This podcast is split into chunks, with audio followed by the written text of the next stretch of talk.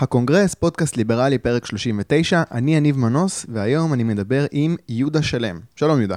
שלום, ערב טוב. ערב טוב. אז יהודה הוא פרשן ואיש אקדמיה, הוא דוקטורנט באוניברסיטת אריאל במחלקה למורשת ישראל, הוא גם עמית מחקר במרכז אריאל לביטחון ותקשורת, והוא כותב מאמרים באתר מידה, הוא גם כתב במראה וניוז 1, uh, הכל זמין בגוגל, פשוט חפשו יהודה שלם. Uh, יהודה, אני רוצה לדבר איתך בעיקר על שני מאמרים שכתבת לאחרונה במידה שעוסקים בתרבות, נושא שאני אוהב לעסוק בו. המאמר הראשון שלך עוסק בהצגה על נעמי שמר, הצגה בשם סימני דרך בתיאטרון הבימה. Uh, אני רוצה שתספר לי על ההצגה הזאת, איך, איך, איך מוצגת שם נעמי שמר? תראה, אני אספר לך, לפני שלושה שבועות הלכתי להצגה הזאת, ו... איך שמתחילה ההצגה, לא כל כך ברור העלילה, לקח לי זמן להיכנס לעלילה, והבנתי שהסיפור זה, בזמנו גילו שנעמי שמר אה, העתיקה כמה מילים, אה, חשפו שהיא העתיקה כמה מילים, ככה חשדו בה, כמה תווים מאיזה שיר עם בסקי, וממנו היא קיבלה את ההשראה לירושלים של זהב. Mm-hmm. וכל, עכשיו, כל החלק הראשון יש המון שירים יפים, ביצועים יפים, Mm-hmm. אבל המסך על ההצגה יורד, שהמילה האחרונה שנאמרת זה גנבת. זאת אומרת, האנשים יוצאים להפסקה בהרגשה, זה מה שנחרט להם בראש, המילה האחרונה. Mm-hmm. עכשיו, גם תוך כדי המחצית הראשונה של ההצגה, הם אה, מדברים על ה... אה, מציגים אותה בצורה קצת אה, זולה. הייתה לה איזו תקופה שהיא לא התגרשה מבעלה הראשון, עד שהיא התחתנה פעם שנייה, ואז מספרים כל מיני, כביכול, קשרים שהיו לה, זה לא... זה מוזיל את המעמד של משוררת לאומית. וניסיתי לחשוב מה הסיבה שהם עושים את זה. הם, הם מנסים לפגוע בעצם ב, ב, ב, בבסיס של הקהל הבסיסי שאוהד אותה, הקהל הלאומי. ההצגה בסופו, ה... ההצגה בסופו של דבר, כשאתה מסתכל כמכלול, אתה מקבל ממנה תמונה שלילית לגבי נעמי שמר? זה, כן, זה מה שאתה טוען? כן, כן. ד, ד, אם אתה דווקא בסופו של ההצגה היא, היא הצגה יפה. החלק השני של ההצגה הוא מאוד יפה, אבל החלק הראשון אתה יוצא בהרגשה ממש, ממש קשה. ומבחינה הזאת, המסר של, ה, של היוצרים, שאני מתאר לעצמי שאם הוא מכוון, זה, הוא, הוא מוצלח מאוד מבחינתם. זה מציג אותה בצורה לא, לא, לא טובה. גם, גם גנבת וגם עוללת בעצם, כאילו שהיא... לא דמות שהיית אה, מצפה מהמשוררת הלאומית או משהו כזה. אוקיי, okay, אתה ציינת שנחום ברנע המליץ לקוראים שלו לעבור כן. לצד השני של הכביש כשהם רואים אותה ברחוב. אה, היה בעצם סוג של חרם מצד הברנז'ה התרבותית על אה, נעמי שמר. מה הסיבה לחרם הזה? פה זה, פה, פה זה עניין עמוק ושורשי, שמתחיל אה, בעצם עם הקמת המדינה. היה כבר אז אנשים שהתנגדו להקמת המדינה, ואחרי זה, בשנות ה-50 וה-60, קם ארגון מצפן, שזה ארגון קומוניסטי, והם... הם דיברו, אז הם היו בשוליים של החברה, הם דיברו נגד uh, מדינת ישראל. Uh, הם היו אנטי-ציונים במוצהר. כל זה נשאר בשוליים של החברה, והם uh, גם נרדפו, גם היו במעקב של השב"כ, והם לא השפיעו בכלל על החברה הישראלית. Mm-hmm. זה, זה עד מלחמת ששת הימים. Okay. אוקיי. אחרי מלחמת ששת הימים, שיצא שיח לוחמים, אז הם uh, התחילו קצת ל- לחזור לפעילות. הם היו בשוק במלחמת ששת הימים, וה... פרסום של שיח לוחמים, שהם ראו שיש איזה בלבול בחברה הישראלית כתוצאה מהמלחמה, הוביל אותם לחזור לפעילות. אבל עדיין הם היו בשוליים, כי אה, מלחמת, בתקופה שבין מלחמת ששת הימים ליום מלחמת יום כיפור, החברה הישראלית הייתה באיזה אופוריה ודיבורים על נסיגות זה היה בשוליים של החברה. Mm-hmm. אבל עדיין, יחד עם זה, אם אנחנו מדברים על חרם, אז אה, אפשר להזכיר עכשיו... רגע, אני רק רוצה, אני רק רוצה כן. לעשות פה את הקישור.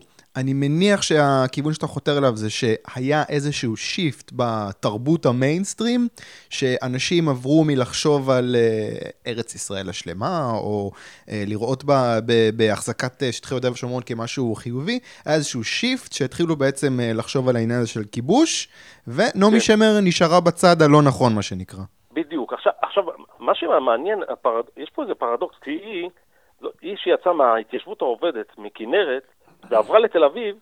היא נותרה עם התביסות ש... שהיא יצאה איתה מהבית, ואלה שנשארו לא מאחור, אלא בקיבוצים, בחלוציות, הם לאט לאט בתהליך, אה, אה, יצאו מה... אה, באיזה זרם אה, אה, איטי כזה. הם יצאו מה, מה, מהזרם המרכזי של הציונות והתחילו ל- לפזול לשמאלה. במפורש. עכשיו, זה לא בדיוק שהם הם נגררו אחרי אה, אה, אלמנטים שמאלנים קיצוניים, כמו מצפן מהמם. והקומוניסטים, ויצ... ו... ופתאום הם אה, עושים תחרות איתם. אפשר, אפשר גם לראות את זה היום מהמם. ב- במפלגת העבודה, שהיא היא, איבדה את הדרך שלה. אתה, אתה לא רואה שהם אה, יוצאים נגד אה, תופעות אפילו של, אני לא זוכר אם הם, אני לא רוצה להתחייב, אבל לא זוכר אם דיברו נגד שוברים שתיקה בצורה חד משמעית, כמו שהם מדברים נגד איזה התבטאות של איזה אה, בחור מאיזה נוער גבעות שצועק איזה משהו, אז הם ישר קופצים, אבל נניח מישהו אצלם שהם יגידו שזה, שהוא שמאל קיצוני. בעצם היום יש ימין ויש ימין קיצוני, אבל שמאל, אין כמעט הבדל בין השמאל לשמאל הקיצוני, זה אותו דבר, זה מקשה אחת. אני רוצה רגע לחזור, אבל, אני רוצה לחזור רגע אוקיי. לנעמי שמר. אז ממה בעצם היא סובלת ברגע שהשינוי הזה מתרחש והיא לא, לא משתפת פעולה? אז דווקא זה מוצג, העניין הזה מוצג בהצגה יפה, שהיא. אה, מתחילים לה- להתווכח איתה בערבי שבת, שכולם באים אליה לבית, ולאט לאט עוזבים אותה, והיא נשארת לבד. רק עם אה, בעלה, שהוא גם היה איש אצ"ל, ואני חושב שהוא היה איש אצ"ל, עורך דין, והוא...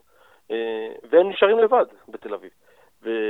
אה, אז נחום, נחום ברנע כתב את זה עוד בשנות ה-90, זה כבר אחרי השיא שלה מבחינת ה- היצירה, אני חושב. מהמם. שמישהו רואה אותה לעבור לצד שני של הכביש, והיא באמת, היא ממש נעלבה מהאמירה הזאת שלו. ואני רוצה ל- ל- להתעסק רגע כן. בעניין הזה של חרם, חרם כזה, כמו ש, ש, שהיא אה, הייתה צריכה לעבור. לדעתך זה תרם לבחירה בסופו של דבר של אנשים שמגיעים מהמחנה, ממחנה הימין, שלא לעסוק בתרבות, שלא לעסוק בספרות, שירה, יצירת תיאטרון, קולנוע, טלוויזיה? הם ראו כאילו מה עושים לנעמי שמר ואומרים, אנחנו לא רוצים להיכנס לזה? רגע, אתה, אתה שואל אם אנשים מה, מהימין לא נכנסו לתרבות בגלל הסיבה הזאת? אני מנסה להבין למה אני- אני אין לך הרבה ימנים אחר. בתרבות. אני חושב שזה... אני אה, רוצה אה, לדבר על משהו אחר. Mhm. שאני יכול לראות את התופעה הזאת שהיא מדברת עליה. ראיתי עכשיו אצל חיים גורי, עכשיו אה, במסגרת הדוקטורט שלי, נתקלתי במאמר שלו, והוא, באחד התגובות שהוא ענה למאמר הזה, אז הוא כתב לעמוס עוז שהוא מרגיש בודד. ביני לבינך, מי שבודד זה אני. זאת אומרת שזה לא לא הבנתי, תופעה ייחודית רק אומר? לנעמי שמר. מי... חיים גורי אומר לעמוס עוז שהוא חיים מרגיש... גורי אומר לעמוס עוז ב-73, לפני מלחמת יום כיפור, שאני מרגיש בודד יותר ממך. ביני לבינך, מי שבודד זה אני. זאת אומרת, בגלל שהוא היה מנאמן ארץ ישראל שלמה, הוא כבר אז, עוד לפני מלחמת יום כיפור, התחיל להרגיש את הבדידות. עכשיו, אם נחזור למה שדיברתי מקודם, לתקופה במלחמת ששת הימים למלחמת יום כיפור. אחרי מלחמת יום כיפור, כל ה- הזרמים האנטי-ציוניים האלה קיבלו אה, רוח גבית מהשבר הגדול של החברה הישראלית במלחמה. מהמם. ובוודאי שזה פרץ ל- למקומות, התחילו, התחילו לשאול בכלל מה אנחנו עושים פה, ולמה התחלנו את המלחמה הזאת, ולמה לא עשינו שלום. אז עכשיו, בעניין ה... אם אה, נחזור לשאלתך לגבי אומנים, אני לא חושב שהאומנים הם בוחרים להיכנס ל...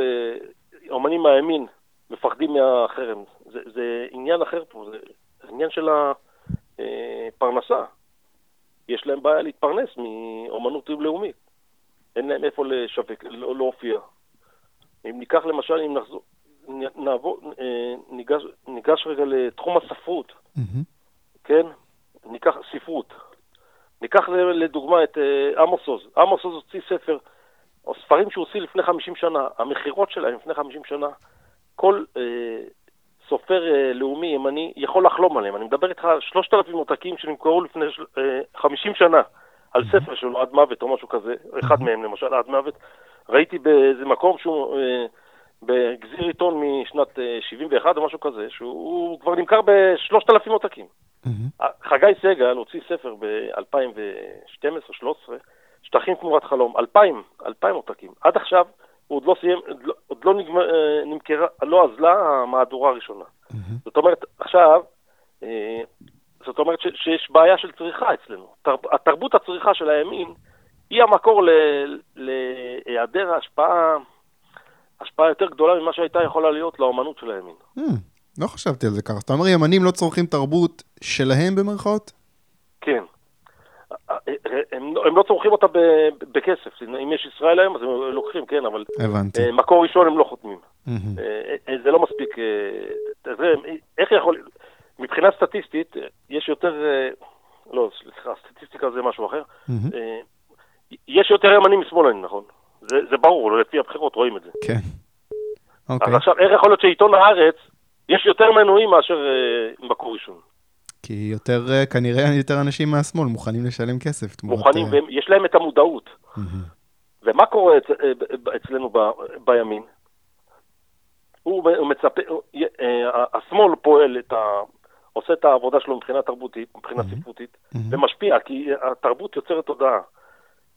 ופתאום אנחנו מגיעים לאיזה תוכנית התנתקות, ואז השמאל מצפה, הימין, סליחה, מצפה שזה אלוף, אה, נניח גרשון הכהן או מירי רגב, היא, היא אשמה עכשיו שהיא הסכימה לשתף פעולה, היא לא שיתפה פעולה, היא נמצאת בצבא במסגרת, וכתוצאה ממסע אה, של 30 שנה של הכפשת המתנחלים, שהם לא עשו שום דבר נגד, אז הם נהפכו לאיזה... אסקופה נדרסת שאפשר לסלק אותם, והם עכשיו הם, הם תולים את כל יהבם באיזה אלוף שהוא פעם היה דתי, שהוא עכשיו ישבור את כל הכלים ויפרק את הממלכתיות ואת המדינה. וזה לא עובד ככה. אתה צריך להשקיע בתרבות אה, נגדית אה, במשך אה, עשרות שנים. עכשיו, עכשיו תראה... זה, אתה, אני רוצה, כן. אני רוצה לכוון, את, את, להתחבר למה שאמרת עכשיו. אה, כן. דיברת במאמר הזה גם כן, אמרת שאחרי המהפך ב-77', אה, פנו לבכירים בליכוד על מנת שיפעלו ליצירה של אותה אלטרנטיבה ימנית תרבותית. עכשיו, אני סקרן, מה, מה בדיוק הם רצו שיקרה? מה, ואיך זה נגמר? הקים, הקימו מועדון, אפילו הקימו את זה בתל אביב עם צ'יץ', mm-hmm. מועדון צוותא לאומי. אבל okay. אוקיי. אחרי, אחרי ש, שנה, שנתיים, אה, החברי כנסת האלה ראו שזה לא נותן תוצאות. והם צדקו, זה באמת לא נותן תוצאות, זה עניין של עשר שנים, עשרים שנה. Mm-hmm. הם רצו שיהיה תרבות אה, נגדית, אה, לא נגדית, אלא אלטרנטיבה. Mm-hmm. כי זה לא נגד ה, אה, השמאל, mm-hmm. אלא זה אלטרנטיבה ל, ל, למפא"י. תראה, מפא"י, כל השנים, על כל, על, אפשר להגיד, על, על כל עץ שהם שתלו חיברו שיר, ועל כל יישוב הם כתבו ספר. וזה יצר בתודעה את ה... המעמד שלהם בתור התנועה המיישבת, שבאמת הם היו ככה, זה לא איזה אה, פייק. עכשיו, יש פה עוד משהו אחד, מאוד מאוד חשוב. Mm-hmm. המע... ה... אם ניקח את השומר הצעיר, שהיום, כמה שזה, הקיבוצים עם המאמר הכלכלי שלהם, יש להם זמן להתעסק בזה, אבל בשנים הטובות, שהם יכלו להפגין נגד ההתנחלויות, הם השתמשו באותם, אה, באותה טרמינולוגיה בדיוק, שהשתמ... שהשתמשו נגדם הקומוניסטים בשנות ה-20 וה-30. אבל מה שהגן עליהם ולא הפך אותם למוקצים, כמו שהמתנחלים נמצאים באיזשהו... אה, הם נמצאים באיזה מעמד כזה. להגיד מתנחל זה, זה מילת גנאי כזה, זה גם, mm-hmm. גם אפשר לדבר על העניין הזה, אבל מה שהגן עליהם זה התרבות שלהם והספרות שלהם. מה זאת אומרת? אה, מצד מי הם חוו התקפות? מצד הקומוניסטים שהתנגדו להגנת המדינה. אה, הבנתי. זאת אומרת, אה, אה, אוקיי, הבנתי. אז אתה אומר, הקומוניסטים תקפו את הקיבוצים, אני מניח כן. שסוג של כאילו מתפשרים, אה, לא, לא קומוניסטים אמיתיים. בטח לא, לא, גם... לא, שהם, שהם מנשלים את הערבים. אה, אוקיי, אוקיי, אוקיי. שהם אה, יוצרים איזה פנטזיה שאנשים עולים לארץ ויכולים לטבוע בים או להגיע למדינה מסוכנת, mm-hmm. שהם לוקחים את הנוער ומעבידים אותם ב, בעבודות אה, עבדות בקיבוצים. כן. דברים ש... היום אתה שומע אותם על, ה, על המתנחלים, וגם על הפשיזם וה... אה, שהמתנחלים פשיסטים, אני יודע, ויש להם אה, את הצבא, כוח של ה... הם רוצים להשתלט על הצבא, אותם מילים בדיוק. Okay. אוקיי. אבל הם היו מוגנים. הם היו מוגנים מבחינת ה... היו להם את המילים. היו, לה, היו, לה, היו להם את המילים שלהם, הייתה להם את התרבות שלהם, הם יכלו להתגונן uh, מבחינת שיח, היה להם מה להגיד, היה להם סיפור טוב. כן, וזה, וזה, זה, זאת אומרת, זה לא תפס, הם לא נהפכו למוקצים, להפך, הם, נהפכו, הם נשארו חלוצים.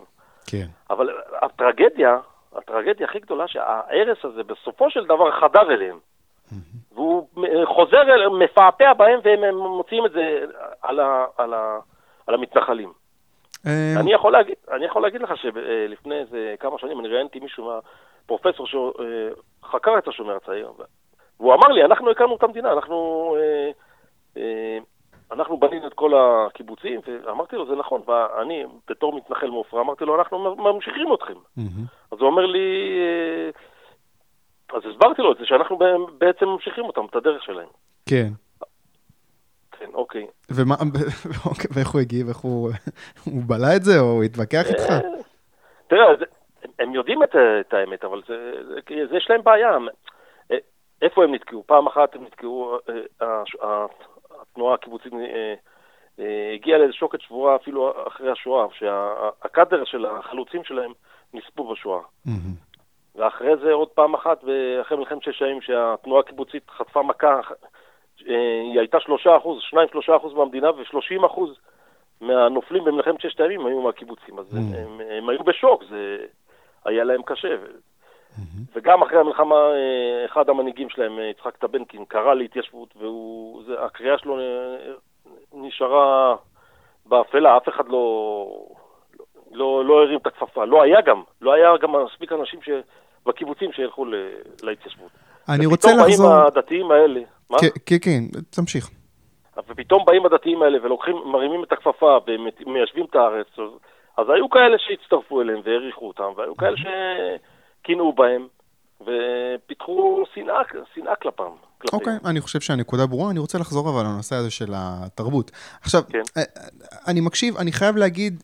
אני מגיע מעולם קצת אחר. זאת אומרת, אני, זה לא שאני לגמרי אה, נגד אה, הכיבוש, אבל אני גם לא בדיוק אה, איש אה, ארץ ישראל השלמה. אני כאילו מייצג איזושהי גישה אולי אה, חילונית יותר, אה, ליברלית כן. יותר, אבל אתה יודע, משהו כזה יותר, אה, אה, אני לא יודע אם אמצע, אבל... אה, לא, בוא נגיד ככה, יש לי בעיה עם השלטון הצבאי אה, אה, כפי שהוא, אה, אבל אני רוצה להישאר עם העניין הזה של התרבות, ו...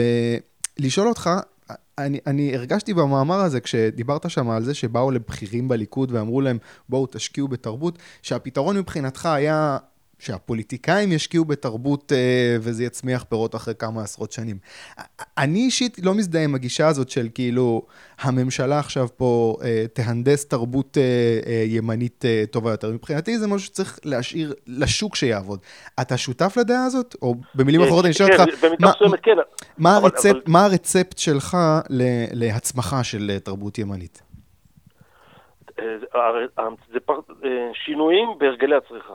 של הימין, mm-hmm. של המחנה הלאומי. אז זה הדבר הראשון. תראה, בנושא של תרבות ושל הצגות, זה קצת יותר קשה, כי התיאטרון הלאומי כרגע, אני לא יודע אפילו מי המנהל שלו, אבל הוא, הוא נמצא מן הסתם בידיים אה, של השמאל. אם מוציאים הצגה כזאת מה, מהבימה על נעמי שמר, אז אפשר להניח מי, ה, מי המושך ברוטים. Mm-hmm. עכשיו תראה, אני לא יודע, אפשר לנסות ל, ל, להיכנס להנהלה של אה, מקום כזה או משהו כזה, כן? אוקיי. Okay. לשים שם אנשים בהנהלה של ה... שייתנו את ה... אה, את ההשפ... שינסו להשפיע, לשנות קצת, לעשות הצגות. אפילו לא, לא חייבים הצגות חדשות, נניח תיקחו, הוא הלך בשדות, זו הצגה, בעצם היא הלכה, היא, היא הופיעה פעם. אפשר, לה... לא חסר הצגות שהן אה, לאומיות וחלוציות. אני רוצה... עכשיו, אבל כן. הכי חשוב, נו, סליחה, כן, הכי כן. חשוב, זה העניין הזה של אה, הרכישה של מנויים mm. על אה, עיתונים ציונים לאומיים, ורכישה של ספרים שמוציאים אנשים אה, במחנה הלאומי. הבנתי. שיוציאו כסף, אתה אומר. כן, כן, כן. אתה יודע, אפשר באיזשהו מקום, אתה יודע, אם אני זוכר את כפר מימון, תראה, לקחנו, אנשים הלכו לשם, לקחו ימי חופש. אז, אז לא, יום חופש לקחת בשביל הפגנה, זה, mm-hmm. נניח זה 300-400 שקל, זה מחיר של מנוי לאיזה אה, אחד השבוע, אה, העיתונים של הימין או משהו כזה. הבנתי. אבל זה עניין של השקעה, כי, כי ברגע שאתה משקיע, שיסתרו את העיתון למשל מקור ראשון, כן? Mm-hmm. אז הוא יהיה לו יותר השפעה, אז אה, החשיפות שלו שם ידברו עליהם, ידבררו אותם. אני מסכים איתך שזה... הממשלה לא יכולה להנדס את, ה, את התרבות, לשלוט בה. Mm-hmm. אבל זה לא צריך להיות אה, אה, אה, של המדינה, זה צריך להיות של המפלגה, בסדר? המפלגה צריכה להשקיע בזה. אוקיי. כמו שהמפלגה אה, בשמאל השקיעו, אז גם המפלגות מהימין ישקיעו. אוקיי, אני חושב שאני קצת חלוק עליך בקטע הזה, אבל אה, נקודה, נקודה, לפחות בעניין של הצריכה אני מסכים איתך. תשמע, אה, משה, אברהם שלונסקי, שהוא היה מראשי השומר הצעיר. Mm-hmm. אתה הזכרת את המאמר של ז'בוטינסקי שם, שהוא דיבר על התרבות, הוא הבין את כוח התרבות. כן. באופן פרדוקסלי, מי שיישם את, ה, את התפיסה של ז'בוטינסקי על כוח התרבות שהוא מייצר, והוא יוצ, אה, יוצר איזה אה, מצב של, שאי אפשר לערער על, ה, על תפיסת הקרקע, זה השמאל. Mm-hmm. אבל בתקופה ההיא הם, לא, הם היו רחוקים מהשמאל של היום. כן, אני באמת רוצה להזכיר את הציטוט יפה מאוד של ז'בוטינסקי במאמר שכתבת, אני אקריא חלק ממנו. כן. ציטוט, יש כוח אדיר בעולם הידוע בשמו המשומש והמיושן מאוד, תרבות. כוח זה יפה הוא להבטיח נחלותיה של מדינה יותר מכל קיר של כידונים. זה ציטוט שהובא בהקשר של סכסוך על שטחים של מדינה, אבל אני רוצה לגזור מזה משהו יותר כללי. אה, אולי לסגור את ה, לפחות את ההתעסקות במאמר הזה, אה, בשאלה של למה תרבות זה חשוב? מה, מה זה הכוח הזה? למה זה כוח שהוא חזק יותר מקיר של כידונים? הוא, הוא מייצר... אה, הוויה חדשה, הוא יוצר, זאת אומרת, ברגע שיש סיפור של העלייה על הקרקע, וסיפור של החריש, אה, אז, אז זה, זה משהו שהילד, הנוער גדל על זה, הדור הצעיר גדל על זה, והוא מחובר ל, ל, להיסטוריה של המקום, הוא לא רואה בזה איזה משהו אה, זר או משהו שהוא עשה איזה, אה, איזה פשע. ואם אנחנו מדברים על כיבוש, וגם הזכרת מקודם את העניין של שלטון, mm-hmm. עם כל זה שלטון צבאי, כל הקיבוצים של השומר הצעיר, רוב, כמעט רובם המוחלט, נמצאים על אדמות של, של ערבים שגורשו במלחמת השחרור. לא כולם, אבל יש הרבה קיבוצים, כי יש קיבוצים שקמו לפני מלחמת השחרור. Mm-hmm. אבל, ועדיין, עם כל התרבות הזאת שהם יצרו, שהם uh, מפריחים את השממה, והם uh, מיישבים את הנגב, ואת הגליל, הם אף פעם לא היה להם את ההרגשה, זה, uh, שהם, לא, להם היה בעצם את ההרגשה, אבל הם, אף פעם אף אחד לא אמר להם שהם בעצם איזה מנשלים. כן? אני, זה אני, בשוליים, זה גם היום אני, לא אני מבין מה אתה אומר, אבל אם, אם כבר נכנסנו לזה, אז אם אני הייתי כן. עכשיו קיבוצניק שיושב שם, הייתי אומר, אוקיי, בסדר, נכון, אתה צודק, כן. זה באמת לא בסדר, אבל האנשים שפינינו מהשטחים האלה ונשארו בתחומי uh, הקו הירוק, נתנו להם בסוף תעודת זהות כחולה, זאת אומרת, אתה מבין, זה לא עניין של כאילו המשכנו עם השלטון הצבאי. אוקיי, גם, אבל זה גם לקח כמה שנים. זה, אה, בסדר, אבל זה, זה היה לפחות, זה, זה הגיע לשם בסופו של דבר. רגע, אבל, אבל תראה, אם אנחנו רוצים לדבר על ריבונות, באמת, לא, לא, לא, לא. אני רק אוקיי. רציתי לייצג את הקיבוצניק בצורה יחסית הוגנת. בואו באמת נעבור למאמר אבל דווקא אה, כן? אנשים שגרו שם, הם הפכו להיות פליטים, לא, הם לא עברו להיות... אה, כן, אבל אוקיי, בסדר, לא, בוא... אוקיי, אני, אני מבין מה אתה אומר, ובואו ניכנס לעניין של אוקיי. לשל, נכון. אה, כיבוש, שלטון צבאי. אני רוצה לדבר איתך על המאמר השני, יותר חדש. הוא עוסק ב, גם באתר מידע, והוא עוסק בפרס ישראל שהעניק שר החינוך נפתלי בנט לדוד גרוסמן. אני מודה שכשקראתי את המאמר הזה, אז קצת הבנתי שאנחנו קצת רחוקים בהשקפות כן. שלנו, יותר ממה שקיבלתי רושם במאמר הקודם. אני אבדוק את זה.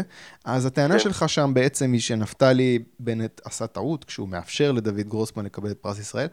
קודם כל תסביר לי מה, מה, מה הטעות. קודם כל, נפתלי בנט עשה טעות בהרכב של הוועדה ש... שהוא מינה, לא בזה שהוא נתן לדוד גרוסמן פרס ישראל. עכשיו, אני, אני לא מבקר ספרות, כן. ולא מומחה לספרות. כן. אני, גם הדוקטורט שלי עוסק בניתוח של הטקסטים הספרותיים בהקשר היסטורי. Mm-hmm. עכשיו יכול, אה, גם ציינתי את זה במאמר, במאמר שהכתיבה שלו היא, אין חולק עליה, הוא לא היה מקבל פרס אם הוא לא היה אה, אה, כותב טוב. Mm-hmm. ולא היו מתרגמים את הספרים שלו בעולם. כן. אבל השאלה אם בן אדם שהוא משתמש בטרמינולוגיה שפרימו לוי כתב, נג...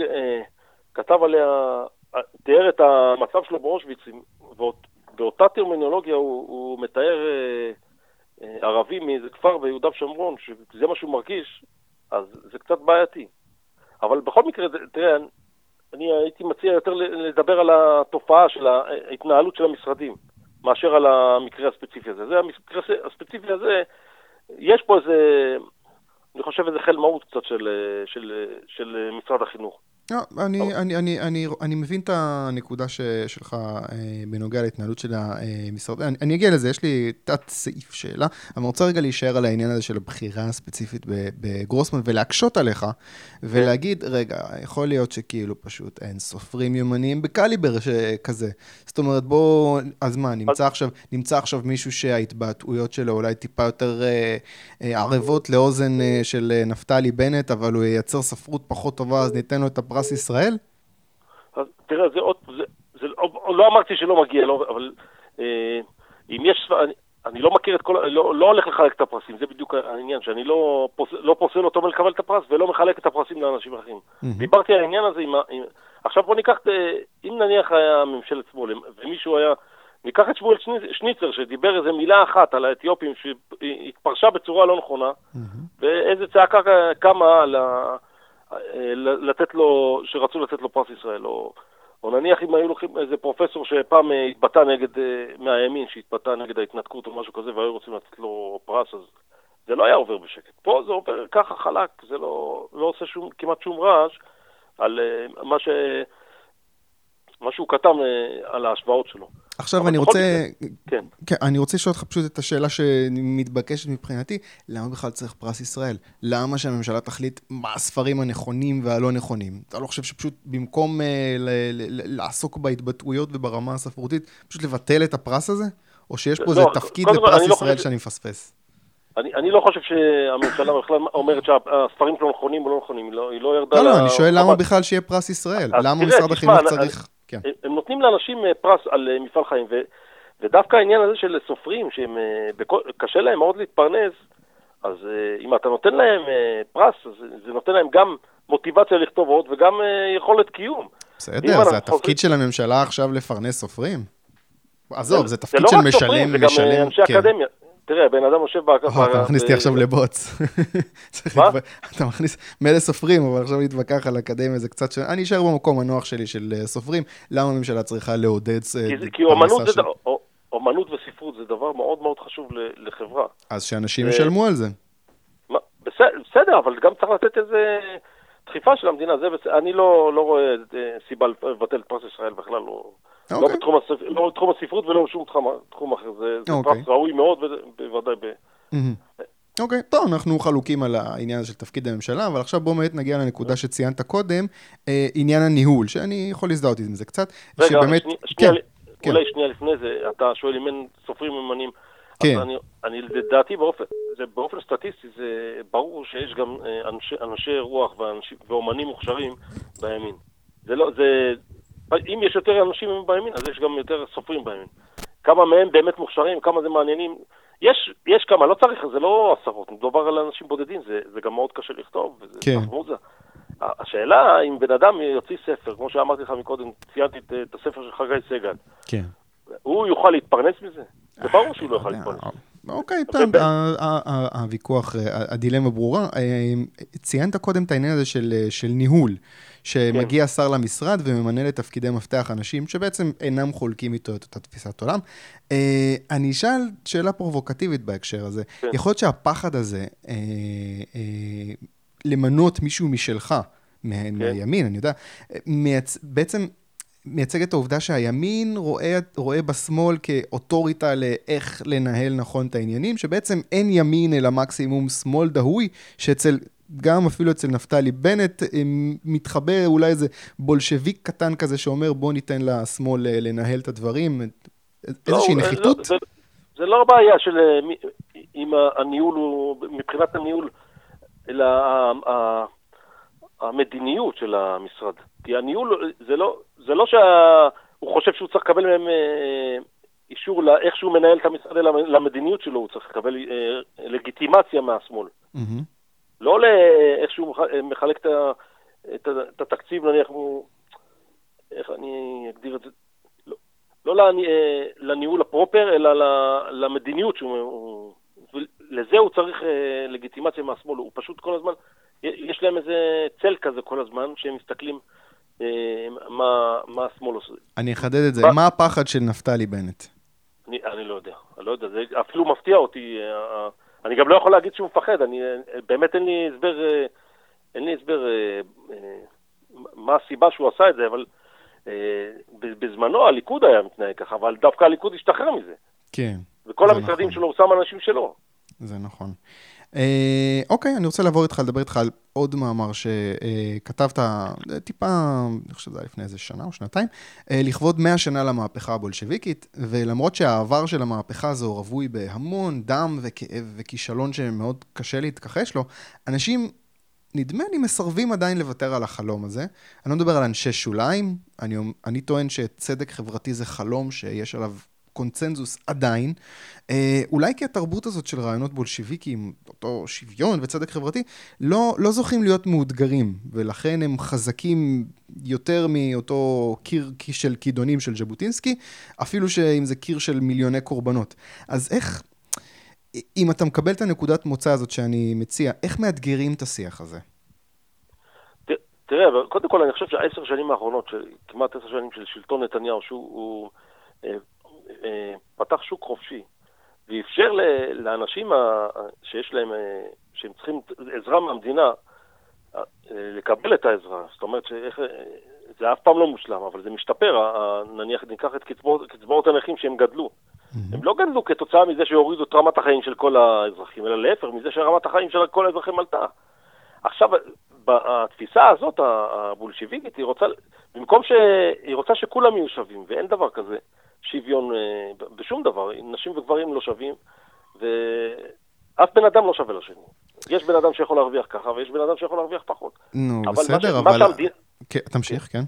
לא, המדינה, גם התפיסה של ז'בוטינסקי, אם אנחנו חוזרים אליו, של חמשת המ"ם, מורה, מלבוש, מחסה, אה, טוב, לא זוכר. אבל... מורה, מורה, מלבוש, מחסה, מזון, מזון כן, אה, כן, כן, צרכים בסיסיים. אוקיי, כן, אז זאת אומרת שהמדינה... מרפא, מרפא, מרפא, מרפא. מרפא, כן. כן. היא יכולה לדאוג לאנשים האלה רק ברגע שיש אה, שגשוג. אם כולם אה, נמצאים למטה, כמו בוונצואלה, אז אף אחד לא אין לו כלום. בואו ניקח את המקרה הקיצוני. כן. זאת אומרת שאם אנחנו הולכים לכיוון הזה, שהכל זה סוציאליזם, אז, אז אף אחד אין לו כלום. כן, אבל זה, אתה אומר בעצם... זה, אה, זה האידיאל, זה האידיאל הסוציאליסטי, הוא, הוא, הוא, הוא מתנפץ פעם אחר פעם, וזה באמת... אה, זה אה, תופעה שאנשים בכל זאת דוגלים בתפיסה הסוציאליסטית. זאת אומרת, למרות שאי אפשר להגיד שהיא לגמרי מנותקת מאיזה חזון של צדק, כן, אבל אתה לא יכול להגיע אליו בדרך של הורדת רמת החיים, אלא דווקא הפוך, על ידי העלאת רמת החיים. אם ניקח את, ה, את הגז, כן, כן, את המרבצי גז, אז אם היה יותר טוב שהם היו נשארים ב, בתוך הים מאשר שמוצאים אותם, אז כן, נניח. שבאמת הבעלים מרוויחים הרבה כסף, mm-hmm. אבל נכנס גם הרבה כסף למדינה. כן, אה, אני רוצה אבל לאתגר את העניין הזה, כי אתה אומר okay. אוקיי. בעצם, השמאל, התפיסה הבולשביקית אומרת, אנחנו נציע עכשיו, אנחנו רוצים שוויון מוחלט, בא הימין ואומר, אנחנו לא רוצים שוויון מוחלט, אנחנו רוצים קצת שוויון, כי אי אפשר שוויון מוחלט. אנחנו נ, נ, נעשה פה כלכלה מצליחה, ונמסה את העשירים, ונצליח להשיג קצת שוויון, אה, אה, וזה משהו שאי אפשר לשמור עליו. אבל זה סיפור פחות טוב להגיד, אנחנו נדאג פה לחמשת המ"מים. תמיד יבוא השמאל ויגיד, הם ידאגו קצת, אנחנו נדאג הרבה. ובסופו של דבר ההרגשה היא תמיד, תמיד, תמיד, תמיד, תמיד שיש עוד משהו לעשות בשביל אה, שיהיה עוד קצת שוויון. בסופו של דבר אני טוען, הימין, הימין מציע את אותו אידיאל, אבל את הגרסה הדאויה שלו. הוא, הוא לא מציע את השוויון, הוא מציע את העזרה למי שצריך. זה, זה, זה יש הבדל בין לעזור לכל ה... למי שצריך ולשוויון. אתה לא יכול לתת לכולם מרצדס, ואתה לא כולם צריכים לנסוע בסוסיתא. יש משהו, יש משהו באמצע. מי, ש, מי שיכול ייתן למי שלא יכול, אבל רק אם אבל תמיד זה לא, אבל תמיד, זה לא אידיאלי, אין אידיאלי. המעט עזרה, אבל המעט עזרה הזאת שהממשלה נותנת זה אף פעם לא מספיק, ותמיד בולשביק יכול לאתגר את התפיסה הזאת, שזה לא מספיק כעזרה, ותמיד הימני, ימני, אני אומר במרכאות, יגיד, כן, אתה צודק, אנחנו נעשה עוד, אנחנו ניתן עוד קצבאות, ובסופו של דבר זה איזשהו כדור שלג, אתה מבין? כן, הוא מאתגר, את, הוא מאתגר את הימין, אבל הוא גם מאתגר, מה שקורה בסוף שהתפיסה שלו מתנפצת, זה כל פעם חוזר על עצמו.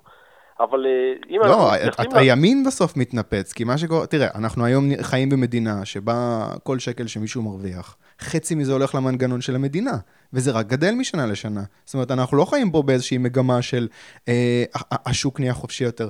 להפך, אנחנו כאילו, לכאורה הימין בשלטון, אבל אנחנו רק כן. חווים כל הזמן גדילה וגדילה וגדילה והתנפחות של הממשלה. ומתגאים בזה, אומרים, כן, אנחנו נעשה צדק חברתי. אתה מבין, אין פה, אין פה סיפור אלטרנטיבי באמת.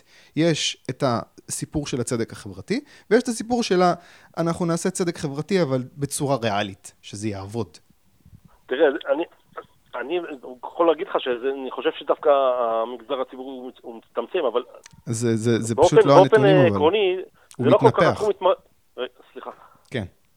באופן עקרוני, זה לא כל כך התחום התמחות שלי, וגם המאמר שלי לא עשה כל כך בצד הכלכלי כמו בצד ה, המדיני. אוקיי. אם ניקח את הדוגמה של הכיבוש, כן? Mm-hmm. אז ניקח את ה, אפילו את, את אלג'יריה, כן? כן. שדיברו שם נגד הכיבוש כל הזמן. Mm-hmm. אז עכשיו שהיה, שהצרפתים היו באלג'יר, Mm-hmm. אז באמת היו, השלטון שלהם לא היה כזה חלבי, הם אה, התעמרו שם קצת לפעמים באוכלוסייה, וכשהתחיל המרד הם, אה, הם הכו בהם חזק. כן. אבל ברגע שהם יצאו משם, הטבח שהלך שם, הטבח, מלחמת אזרחים שלך שם, זה משהו אה, בלתי נתפס. Mm-hmm. אבל הצרפתים אמרו, לא אכפת לנו שיהיה שם יותר גרוע, רק שאנחנו לא נהיה כובשים שלהם. אוקיי. אז השאלה אם זה, אם, אם אנחנו מדברים במדינה יהודית, אם זה מוסר שאנחנו יכולים אה, אה, לחיות איתו, כן? אם זה מוסרי שאנחנו, אה, אפילו בוא ניקח את עזה, כן?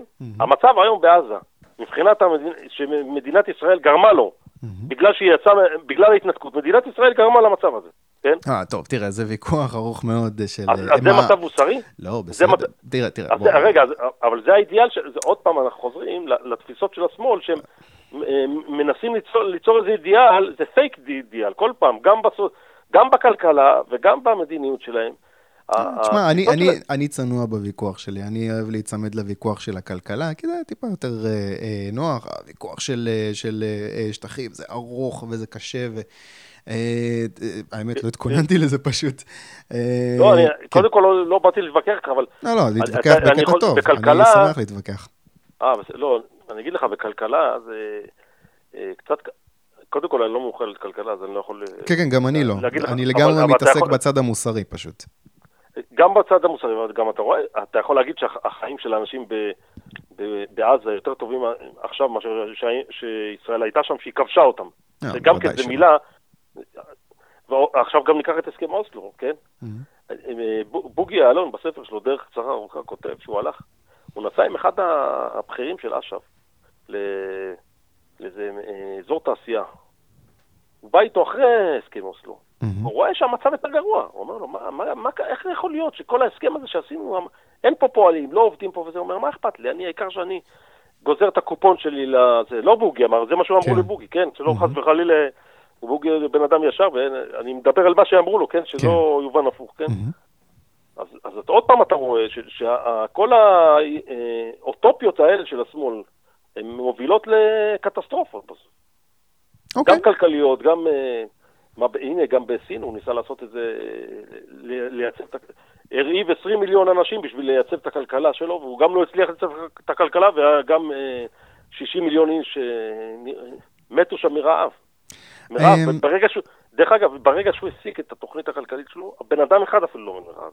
אחד אפילו. אתה מדבר על שנות ה-60-70 בסין? כן, כן, כן, 50-60. 50-60. כן, אני בהחלט מסכים איתך שלפחות מבחינת תעסוקה, יכול להיות שהערבים ביהודה ושומרון, המצב שלהם כרגע יותר טוב מאשר איזושהי מציאות אלטרנטיבית אולי שתקרה, שתהיה להם מדינה משלהם, אבל בואו, זה דיון ארוך, והאמת, זה לא נושא שאני כל כך מבין בו. אני רוצה לדבר איתך על המלצת תרבות. אז כל שבוע אנחנו ממליצים על ספר, או סרט, כן. או פודקאסט, או הצגה, או אירוע. אני אתן רגע את ההמלצה שלי, ואם לא חשבת עדיין על משהו, יש לך דקה להתכונן. אני רוצה להמליץ על סרט שנקרא לילה בטירוף, ובאנגלית קוראים לזה Game Night, או Games Night. Game Night, זה בקולנוע עכשיו, זה סרט על חבורה שנפגשת לשחק משחקי חברה, כל כמה ערבים, טריוויה, שריידס, משחקים כאלה של אמריקאים ש... לא, לא, לא אוהבים לראות טלוויזיה, לא יודע. ערב אחד, הם, אחד מהם מארגן משחק מיוחד שבו אחד מהם נחטף והם צריכים לעקוב אחרי רמזים ולנסות להבין מה קרה לו, אבל פתאום במהלך המשחק זה מתחיל להיות מטושטש ההבדל של מה אמיתי, מה לא, הוא באמת נחטף, המכות באמת אמיתיות, מה הולך פה, והם צריכים להבין מה קורה. זה שטיק כזה שכבר עשו פעם בסרט אחד שנקרא משחק, סרט עם מייקל דקלס, פה לקחו את זה לכיוון קומי, זה סרט מצחיק, קליל, כיפי, קולנוע טוב, מאוד מושקע, מאוד נעשה באהבה, מומלץ. קשה לחשוב על מישהו שבאמת לא יאהב את הסרט הזה לפחות קצת, באמת, אחלה סרט, נורא נורא כיפי. ואני רוצה שתגיד לי, מה ההמלצה שלך?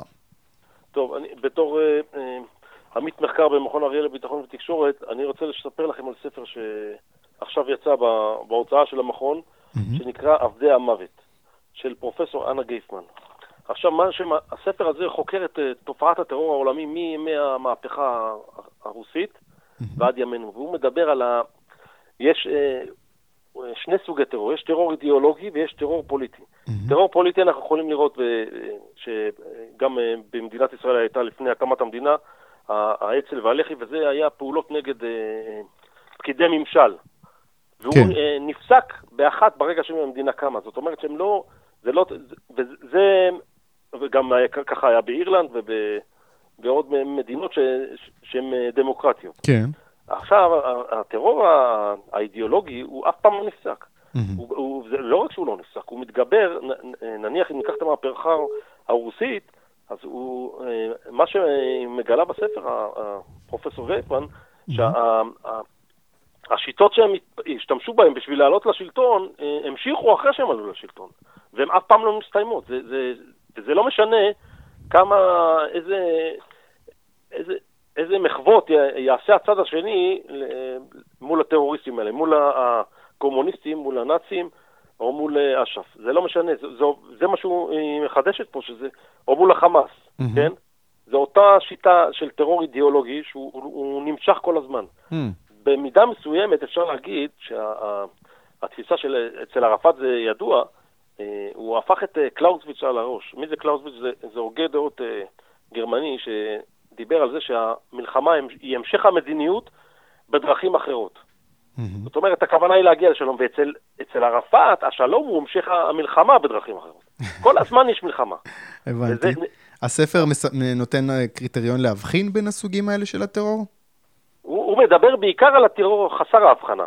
הוא לא מדבר על הטרור הפוליטי, אלא רק על הטרור האידיאולוגי. Mm-hmm. אבל מה שמעניין זה שזה התחיל בהתחלה, הטרור ברוסיה בהתחלה היה רק טרור פוליטי נגד פקידי ממשל, אבל לאט לאט, הוא, לאט, הוא, הוא, אה, הוא איבד את השליטה. כי mm-hmm. מי שמצטרף למהפכות כאלה זה אנשים משולי החברה, שיש להם הזדמנות להיפרע מאנשים נניח שלא השיגו אותם, או את כל התסכולים שלהם מוצאים. Mm-hmm. וזה אותו דבר נמצא, אה, מתקיים פה ביהודה ושומרון. Mm-hmm. עכשיו, מה, מה שהיא בעצם רוצה להגיד פה, שזה לא משנה איזה מחוות מדינת ישראל תעשה לערבים, לאש"ף, זה לא, זה לא ייפסק. Mm-hmm. זה, זה לא בכלל לא... אתה נמצא ב, ב, בשתי... בקווים מקבילים. זה לא... אין לזה שום משמעות אם אנחנו, אם אה, מדינת ישראל עכשיו תיתן עוד שטח ל... כן, כן, אתה אומר, אתה אומר, לא משנה מה הטרור הזה יימשך. אה, מה שם הספר עוד פעם? אה, עבדי המוות. עבדי המוות של? כן, של אנה גייף, פרופסור אנה גייפמן, היא פרופסור מ... לימדה בפרינסטון, פרינסטון, או חושב פרינסטון בארצות הברית, ועכשיו היא מלמדת בבר אילן. אה, איפה אפשר למצוא את הספר? זה ספר שאפשר למצוא בחנויות ספרים, או שזה הזמנה באינטרנט? עכשיו הוא יוצא לחנויות, בימים אלה הוא יוצא לחנויות הספרים. אוקיי. אה, מדברת כן. שם, היא מתארת למשל את הטבח של הילדים בבסלן, איך שהם התנהגו אליהם החוטפים, שלא נתנו להם אפילו לשתות מים. שפכו להם המים מול היו ממש באכזריות כזאת, שזה, אתה רואה את זה, אה, דברים כאלה שאנחנו רואים אה, פה בישראל, גם כן עם, ה, עם האויבים שלנו. אה, ובדאעש גם אתה יכול לראות את זה אותו דבר. זאת אומרת שהדרך היחידה בעצם לעבוד מול ה... מול הטרור הזה, זה לא לשום, לעשות שום הסכם איתו, אלא רק למגר אותו. זה מה שהיא אומרת, זה המסקנה שלה בעצם. אוקיי. Okay. Uh, אני רוצה דבר אחרון לשאול אותך, בסוף החודש הזה יש את כנס החירות בנמל יפו, ב-28 לחודש, זה יוצא יום רביעי. אתה במקרה תגיע? אני, אני אשמח לשמוע פרטים על זה ואני אשקול את העניין הזה, אסתכל. אוקיי, בסדר, אני, אני שמח לשמוע. אה, אוקיי, יהודה שלם, תודה רבה לך. תודה רבה לך, ערב טוב. אז שוב, אני רוצה להזכיר שכנס החירות יתקיים בסוף החודש, ביום רביעי, 28 לשלישי, זה כל היום. אני אהיה שם, אני אנסה להקליט כמה רעיונות, תבואו, תגידו שלום, אני אהיה זה שמסתובב עם המיקרופון. אה, תבואו, תשמעו הרצאות, תעשו קצת mingling, תכירו הרבה מהאנשים ששמעתם פה, זה כנס כיף, הייתי כמעט בכל כנס מאז שזה התחיל, זה מומלץ. זהו, הקונגרס, פודקאסט ליברלי, ניפגש בשבוע הבא עם עוד ליברל.